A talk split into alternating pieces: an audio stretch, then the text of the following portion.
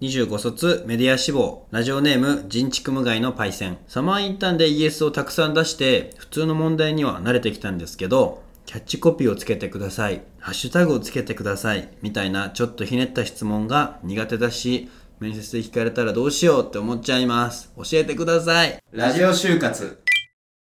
24卒で来年から出版社で働きます。春巻です。同じく24卒で来年からテレビ局で働きます千里ですラジオ就活は24卒メディア内定者の2人が就活の悩みや相談に答えていく番組です。いやこういうなんかその発想解いてくる系の質問めっちゃあるよねキャッチコピー書きました。うんハッシュタグつけたねハッシュあターハピネスい やこれダメなんだグ。え、これダメ。伝わるかな エルフ荒川さんダメ。まあまあまあ伝わると信じてね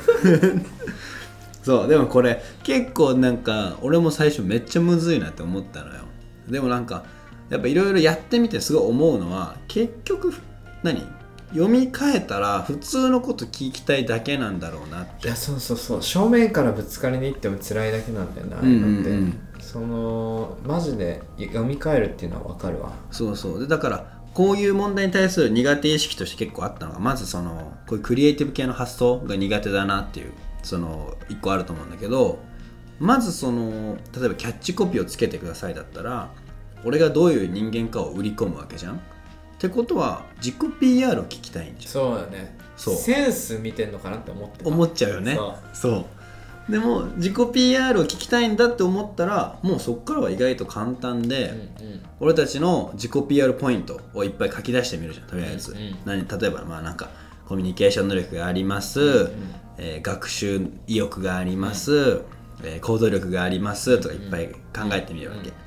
でじゃあ俺どこを売り出していこうと思ったら、は例えばじゃあ行動力にしますとしたら今度はその行動力を伝えるために行動力のある要素とかその言い換え、うん要はキャッチコピーにしなきゃいけないから、なるほど。うん、えー、スーパーカー、スーパーがいいんじゃない、うんええっと、あの、馬力、100馬力、 100 100馬力、うんその、馬とか、ね、馬ですとか、うん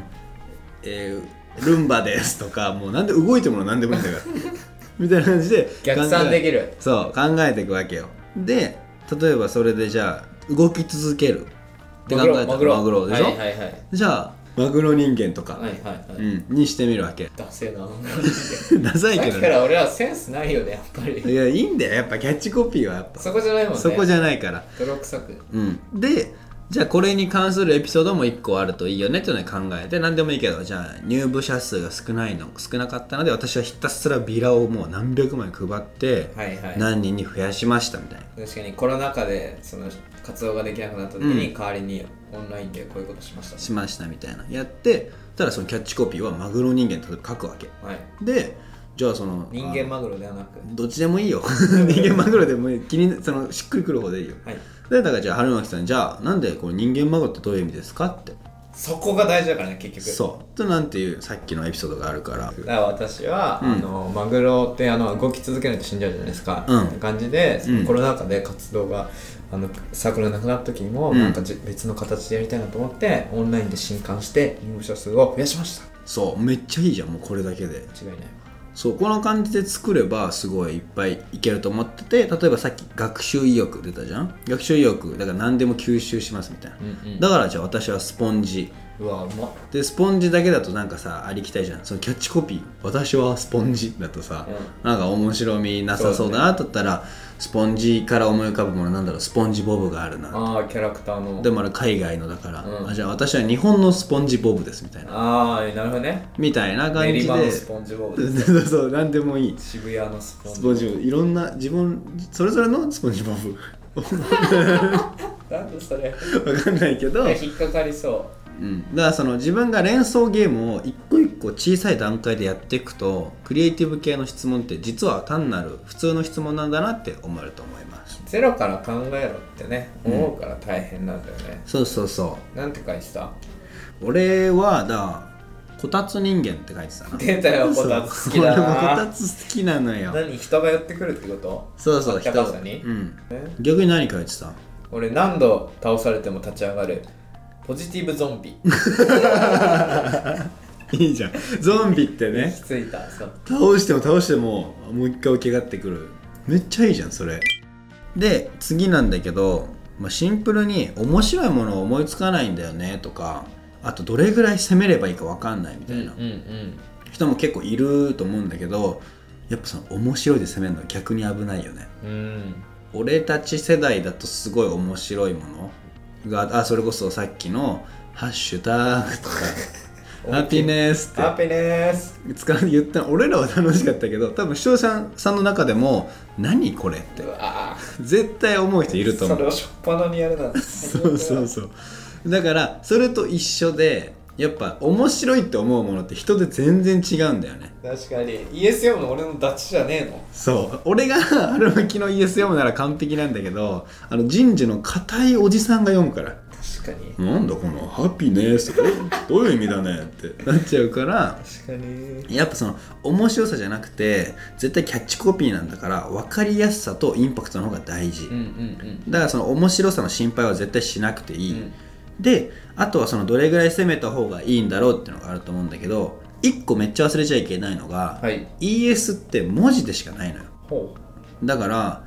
俺たちが例えば「ハピネス」って言えばあエルフ やと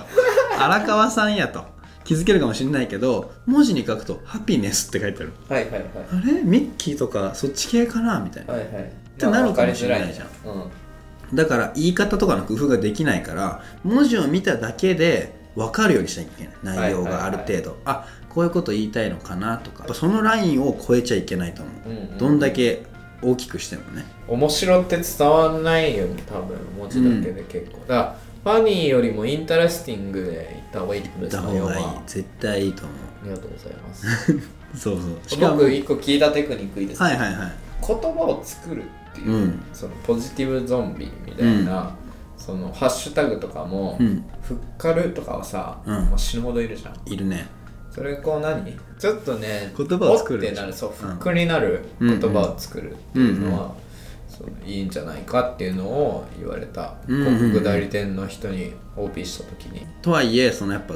伝わんないラインを超えたらよくなくて普遍的なワードでそうだから例えばさっきその学習意欲出てスポンジって言ったじゃん何でも吸収するからでもなんかもっとよインパクト残したいなってなって、いっぱい吸収するからいっぱい大きくなるでしょみたういなんじゃあインディアンポピュレーションだっては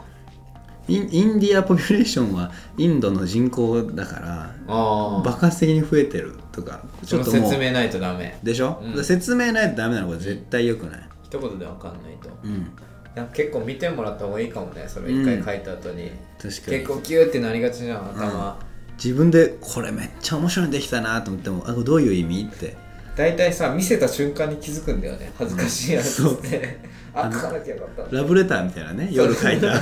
そこでやっぱ客観視を持そうそうたせたそ方うがいいね すごい大事うんうんただな確かにこうやって筋道立てて考えればうん怖くないかもね、怖くないと思うで最後にはいこういう質問が面接でパッて聞かれたらどうしようってあれな頭真っ白になるんだよなびっくりしちゃうよねとねだからそういう質問もやっぱすげえ怖いんだけどやっぱその考え相手のうんをやっぱ読み取るのって結局大事だと思ってて、だからそのクオリティはさ無理じゃんだってその場でパッと答えるから、うんうんクオリティ見るなら ES の設問にすると思うの間違考いないえる時間があるからね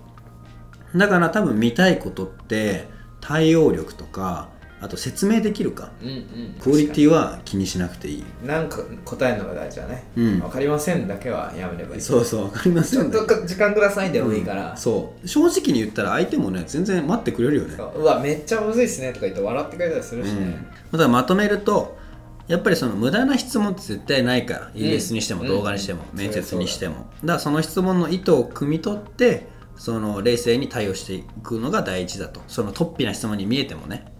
でもう一つはやっぱ小さく分解して書き出して考えていくことそうすることでなんかクリエイティブな発想も小さい連想ゲームの連続なんだなっていうふうに絶対感じれると思いますはい間違いないで大事なことはやっぱ伝わりやすさとインパクトキャッチコピーならねで自分の答えとかその根拠にやっぱエピソードがあるとほ深掘りされる時にちゃんと対応できるからすごい大事ですと結構落ち着いて考えた方がいいね、うんこういう変な質問こそ、そうだね以上がまあこたつ人間とえースパイス野郎のあ違うポジティブゾンビでした外した覚えてね